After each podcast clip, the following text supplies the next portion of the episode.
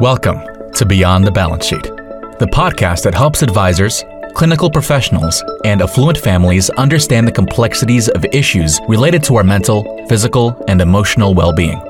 Our co hosts, Arden O'Connor and Diana Clark, will interview a series of guests on a range of topics, providing informative content and practical tools for professionals and families to consider. Here are your hosts, Arden and Diana. Hi, and welcome to an episode of Beyond the Balance Sheet podcast. I'm very excited about today's guest. Haley Moss is an attorney, an advocate, and a thought leader. She is the author of books, she is the speaker to companies, and predominantly she is noted in her YouTube presence as the openly autistic lawyer in Florida, the first, I believe. So, I think she's a whole lot more than that. So let's talk about what the pressure to be perfect is when you are neurodiverse. Thank you. Thank you so much for having me. I'm really excited to hear about your experience. Why? Let me start with a question. Why mm-hmm. did you decide to make the decision to come to the public as an outed as they would say, neurodiverse attorney? That is a great question. So, I don't feel like I was outed as an attorney per se. I had been involved in disability advocacy actually since I was a teenager. And I had spoken at my first conference on the subject when I was 13. And I didn't plan on really hmm. telling a bunch of people outside of who I knew. So, my doctors, my healthcare team, my family, obviously, who knew my whole life pretty much, my teachers, prospective employers, prospective romantic partners, like kind of this need to know basis thing was what my life plan originally was. But I really did enjoy using my voice for the greater good. And when I did write my first book as a teenager, it kind of became this well, you know, I want to help other people, I want to do something good, and I put my name on it. So it was already out there in the public sphere once I did end up going to law school and into the legal field. It's that it took on a life of its own when it came with that moniker of being Florida's first openly autistic attorney. Because I was always very open about my autism, it's just that it meant something different, especially being in a profession where lawyers with disabilities are historically very underrepresented compared to the general population and even as far as people with disabilities go. So it really was a great way to open this conversation and to help bring much needed change. I love that you have done this. And it, as you were talking, I really started to question you know, when we get a diagnosis of anything, whether that is a neurodiversity or a mental health issue or even a physical issue, our first our first issue is sort of privacy. Who gets to know this? As mm-hmm. if it's something shameful, right? Yeah, not even if it's that's just something shameful, but more of there's this kind of mental gymnastics that you have to do as a person with a disability of how, when, if, and why you should disclose if you choose to do so because you're accounting for your knowledge of the condition, how other people are going to perceive you, how other people are going to react, and how that can either work for or against you in a different situation or context. So I always like to say it's more of a mental gymnastics more so than a shame. That might be an internal reason why somebody doesn't ever feel comfortable sharing, and that's totally valid in their journey. That's not mm-hmm. where I come from. It's more of that, oh my gosh, when I say this, how is somebody going to treat me? how are they going to react? What questions are they going to have? Or are they going to somehow perceive me as less deserving, less human, or somehow discount the things that I have done because of a disability or thinking I got a free pass in life somehow, which is far from the truth. Far, far from it. So you mentioned that you started talking about this at 13. Mm-hmm. How did your family react? What was your upbringing like? Just give me a little nugget. I am an only child. I mm-hmm. have the most supportive, kind, and fierce advocates in parents. That my parents are very happily married. They are best friends. They are my favorite people in the whole world. And I know that sounds really kind of geeky to say about your family, but it's true. So I had a very happy childhood. I had lots of hobbies, things I enjoyed. I, of course, was the only kid, so I got to spend lots of time with adults, which I thought was pretty typical, but apparently is not for a lot of people. And my parents, because I was diagnosed at an early age, really made sure to go all out and making sure that I had access to different services and different interventions and whatnot. And my mom also would repeat and work on a lot of that stuff when I was home. So my parents really did sacrifice so much and give so much of themselves in order to make me who I am and to make sure that I had every possible opportunity available to me. They also never looked at my autism as something to be ashamed of or something shameful, even though people had acted negatively towards them. That I grew up thinking I was really cool and everyone else was really weird, which may or may not have been true. And the way that my parents even told me about my own autism was comparing it to the Harry Potter series, which I was absolutely obsessed with at age nine, and how different was neither better nor worse. It's just different, and different could be extraordinary. So I grew up with this very happy, uplifting upbringing, and my parents are still my biggest cheerleaders and supporters and will advocate with me as they and I see fit. I thankfully am fairly independent at this point in my life and feel pretty independent but I do know that I always have a safety net and folks in my corner in my family if I need them. So I have nothing but love and I'm just extremely grateful. And I hope to continue making them proud. And if you're listening, hi, mom and dad. I'll bet they are listening just because of the way you just described them. Even, you know, they might even be watching you. I'll bet. So I read a book called The Young Autistic Adults Independence Handbook, which was written by you. And one of the things that struck me was the comment you made about the myth of independence. Can you mm-hmm. talk a minute about the myth of independence and how it is helpful for people with disabilities or other struggles in life to have supports? Absolutely. And I'm glad that you brought that up since usually I don't get to talk so much about what independence is or is not. But the biggest myth that I had ever been sold in my life about independence was that it is synonymous with do it all yourself. Essentially, that independence means exactly that. You are the sole decision maker, that you're the one doing everything. And that if you need help or something, I at least internalize this as some sort of failure or that if I needed additional support in something that seemed very obvious that my peers didn't, that somehow I had failed at life. Maybe that's a little bit of an exaggeration, but that's how I felt when I was in college the first time I did laundry by myself and couldn't have told you which one was the washer and which one was the dryer because it wasn't the same setup as the washing machine and dryer at my parents' house. So, kind of a weird way to look at it, but I really thought like, "Oh my god, I'm not cut out to do this. I'm never going to be independent." But what I had learned, and what I've especially learned from the disability community, is that independence sometimes is being vulnerable. It is asking for help. And instead of looking at independence as you must do everything by yourself, sometimes it is that joint decision making, or even the fact that as a society, we're actually very interdependent. That every single one of us has things that we give the community and things that we take from the community. It's impossible for every single one of us to do everything by ourselves think of how many of us will call somebody or some kind of repair person if we have a broken appliance in our house or if you live in Florida like me and your AC goes out. I'm not equipped to fix my AC unit. Think of how many of you may have an accountant or other tax professional helping you when tax season comes around. It doesn't mean that you're a failure because you can't do that.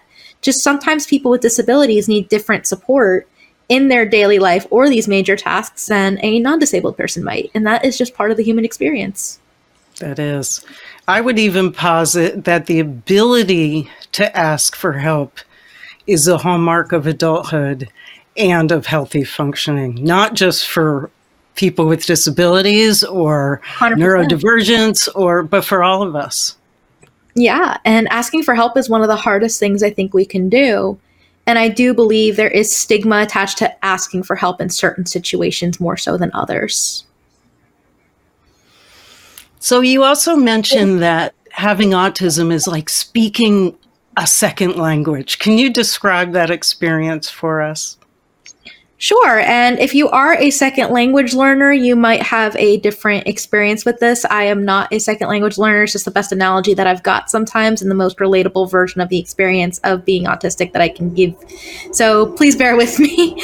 Imagine that you are in a place that speaks a different language than your first language is, at least socially. And most people speak this second language, and you have done your absolute best to learn it you can get around pretty well. You can still have some conversations. You're pretty well assimilated. But no matter where you are, somebody knows that's not your first language. Perhaps you have an accent, perhaps you trip over your words now and then, or there's a turn of phrase that you don't quite understand. However, usually with actual second language learners, we're a lot kinder when this happens, right? Like we kind of recognize that there is a slight difference, something that sounds a little bit off, and we kind of go from there. And sometimes we are interested and intrigued by that, and we learn a couple of words in their first language or a couple of handy phrases in order to survive.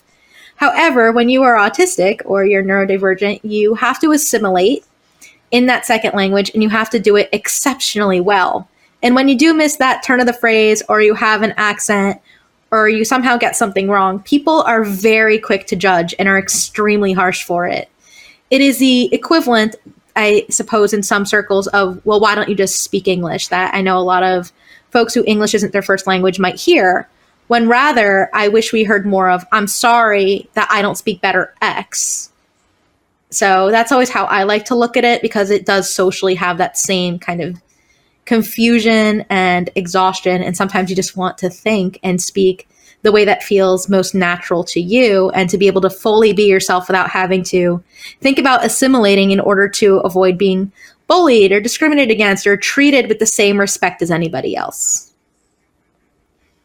And has that sense that you wanted to be treated like anybody else and should be treated like anybody else part of what propelled you to go to law school? What propelled you to um, take law as your vocation? I wanted to go to law school because I realized I was not going to be a physician. and I thought being a physician would be the best way to give back. And the best way to be able to understand people and the human brain was to understand the science of it. I realized very quickly I was not excited about the sciences. And I had to think about the things I actually did enjoy, which were writing, researching, talking, and still helping people. And I very quickly had figured out that's what lawyers did, and that's why I wanted to go to law school. I thought that I was going to be a disability rights attorney. I was not a disability rights attorney and did not become one because I worked in it very briefly during one of my summer internships. And I had the problem that most people would have been surprised to know that I had. The problem that I had with working in disability rights is I felt too empathetic towards the people I was representing and working with, in the fact that they could have been anyone that I knew, not that much separated me from them, and all of that. So I would come home constantly thinking about the folks that I was working with to the point that it could have became unhealthy and I wanted to have a healthy work life ba- work life balance as most people say that they want to have. So I decided I needed to have an area of law when I was in practice that was able to separate my life from my clients and what they were working on and what they were experiencing. So I mostly worked in healthcare litigation representing hospitals because corporations are very different than actual human beings and corporations do not have epileptic seizures or medical emergencies or other life altering events after 5 p.m. Or ever, really. They're corporations. That's right. And by and large, you don't have to worry that every second that you are working is costing them something personal mm-hmm. in a yeah, financial way, right? Yeah, not even just the financial aspect of it, but I tell a story every so often about a girl who I worked on her case and she was being evicted from her apartment. And I would think about is she okay? How is she doing? On top of the fact she had other complex medical conditions that would, of course, be exacerbated by her very stressful situation. That I was always thinking about her. I was like, is she okay? How is she feeling? Is she having a flare up of sorts? Like I would always be thinking about this young woman. She was maybe only a couple of years older than me at the time too. And it's been years and I still think of her now and then. And that is the main reason I couldn't imagine having a caseload with 10 girls like that or 10 people like that or 20 or 50. It's just not healthy for me. And I have nothing but respect for the folks who do that work. I could not imagine doing it every day, all day. So I salute the disability rights attorneys who are fighting the good fight. So you you clearly applaud the disability rights attorneys out there fighting the good fight. What I want to make sure of is that from a listener's point of view and as an interviewer's part, point of view, I see you as fighting the good fight in a very different way. What would you say that fight looks like for you?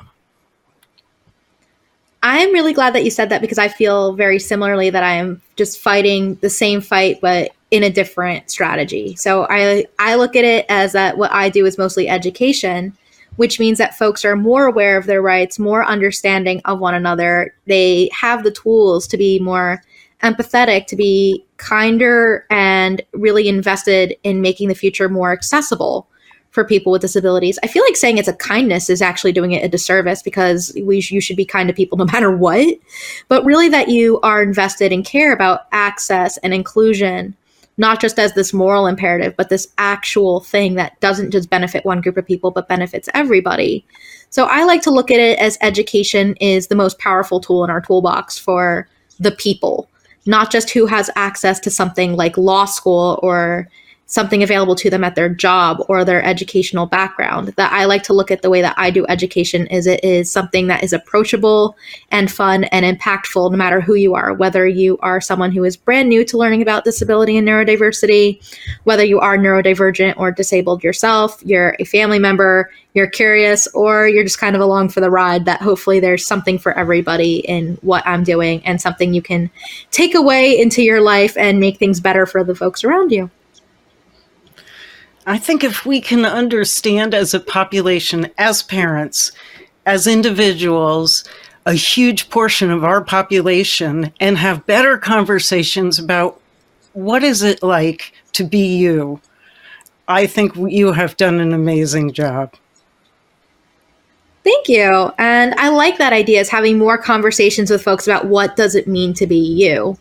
Because I will never to my knowledge, get the opportunity to know what it's like to be somebody else or even a different version of myself.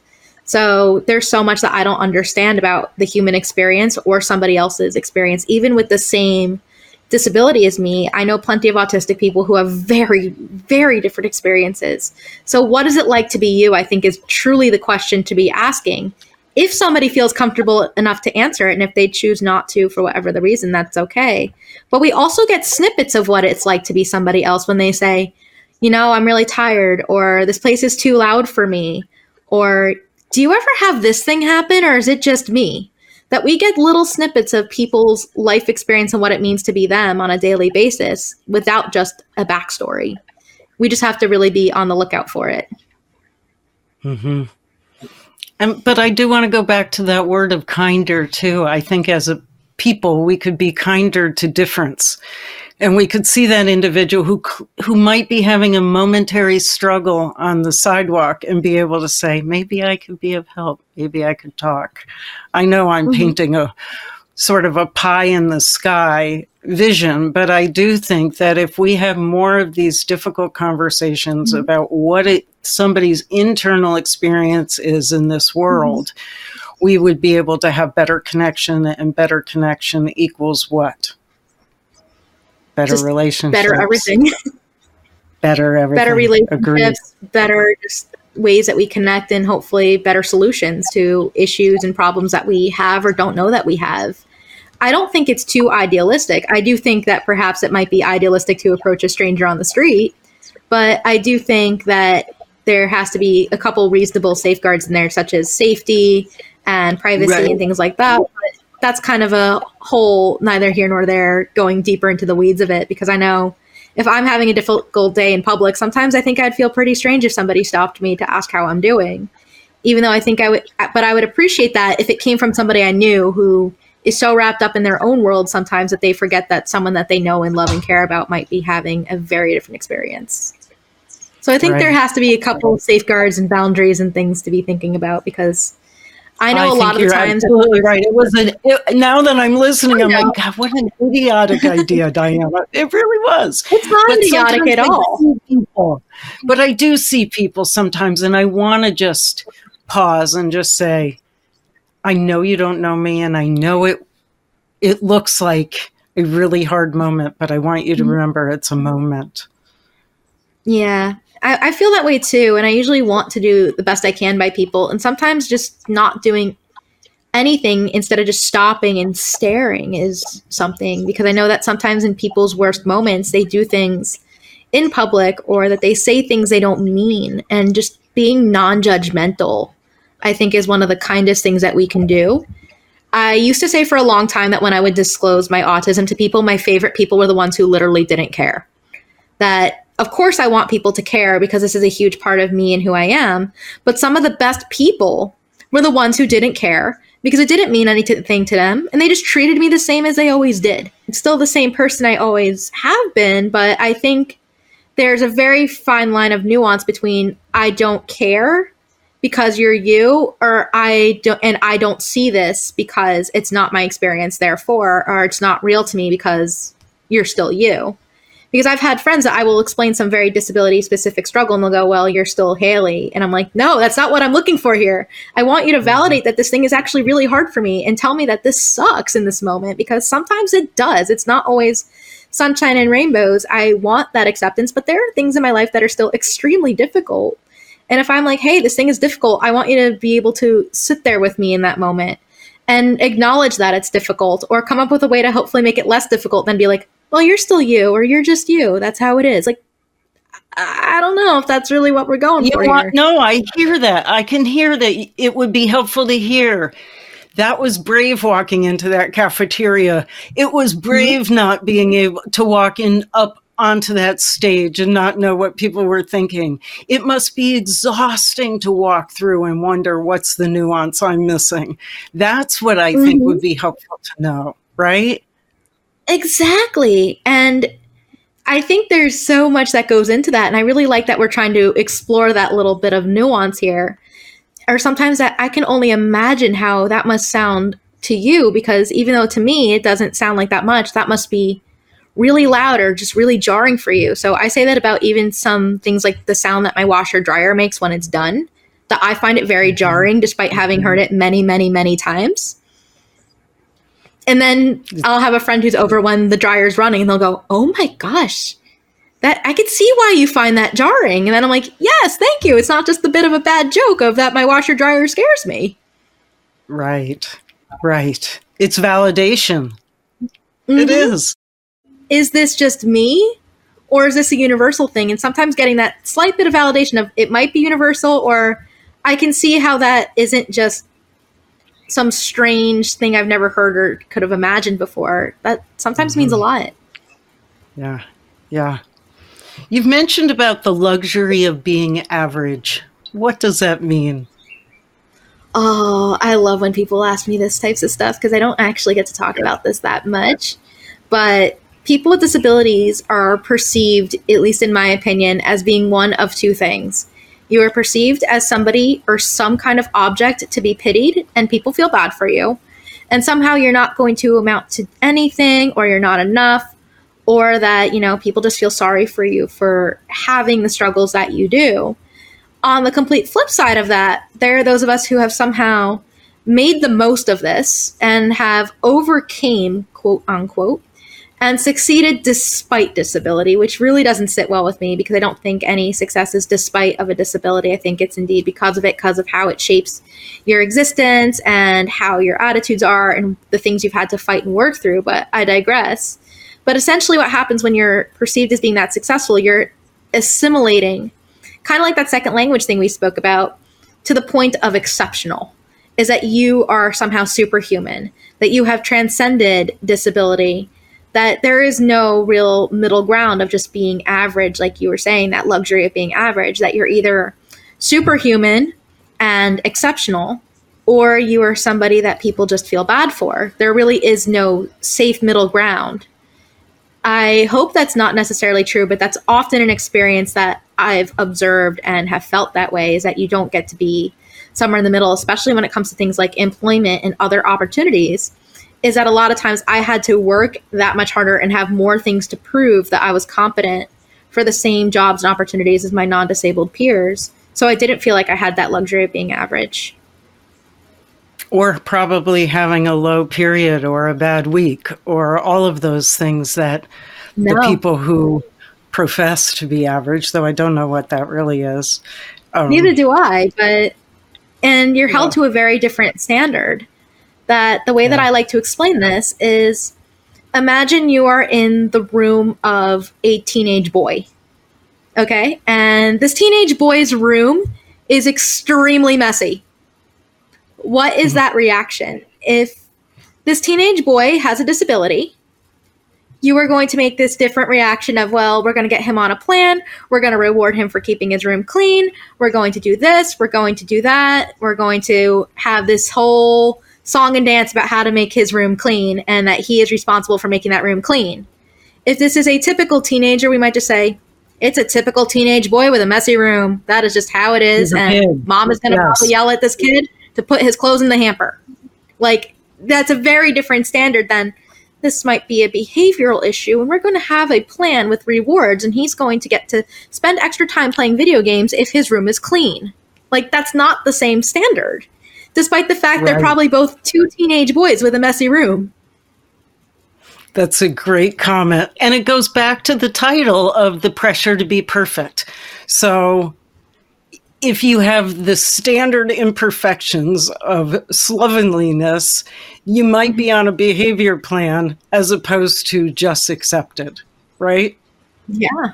And I think that's absolutely wild because you don't get to just make mistakes and do things the way that most people get to. And I think about this especially when I think of people with disabilities who are under guardianship or conservatorship. So I know this was something that comes up a lot when we talk about Britney Spears and Britney Spears has had many questionable decisions made for her and that she has probably made herself. That I know that a lot of us have thought, okay, she's out of this conservatorship. She's making mistakes with her relationship because she's getting divorced. She wanted to, or maybe doesn't want to have a baby. I don't remember all the specifics, or that she's showing explicit photos on the internet, and people are like, oh my God, she should be having someone else rule her life again. I'm like, she's not allowed to just make mistakes and do things on her own terms. Like most other people would just get to make mistakes. Plenty of people get divorced. Plenty of people have issues in their lives. Why is she being held to the standard of she has gotten out of mm. this horrible situation and has to basically just be the paragon of virtue mm. and perfection and that everything is fine all the time? Of course, she's going to make mistakes. She's mm-hmm. human. And at least those are mistakes she can make on her own time. And I'm like, look, freeing her from this situation, because I did a lot of commentary and stuff on guardianships and conservatorships. I'm like, look, freeing her means that she's free to screw up and do whatever she wants. If she wants to make her own bad decisions, she can make them. It doesn't mean I have to agree with them or you have to agree with them, but she should have the right to make whatever bad decision she wants. We all make mistakes. We all make bad Just decisions. Just like the rest of us, right? Life. Yes. Every single one of us has probably that. made at least one decision in life that we completely regret, whether it's where we went to school, who we dated, what we did on a Friday night. We've all made decisions that we don't agree with if we look back or that were objectively just bad decisions. Just some of us are right. punished for them in ways that we shouldn't be and perhaps for the rest of our lives. And this is not a commentary whatsoever on criminal behavior or criminal justice. This is not a political statement. It's more of just a there's a huge double standard at play when it comes to decisions, mistakes, and essentially the right to be an adult as, on, as a person with a disability. And adults make mistakes. Adults do things that aren't always perfect. That might not be in their best interest. That might not be in their family's best interest.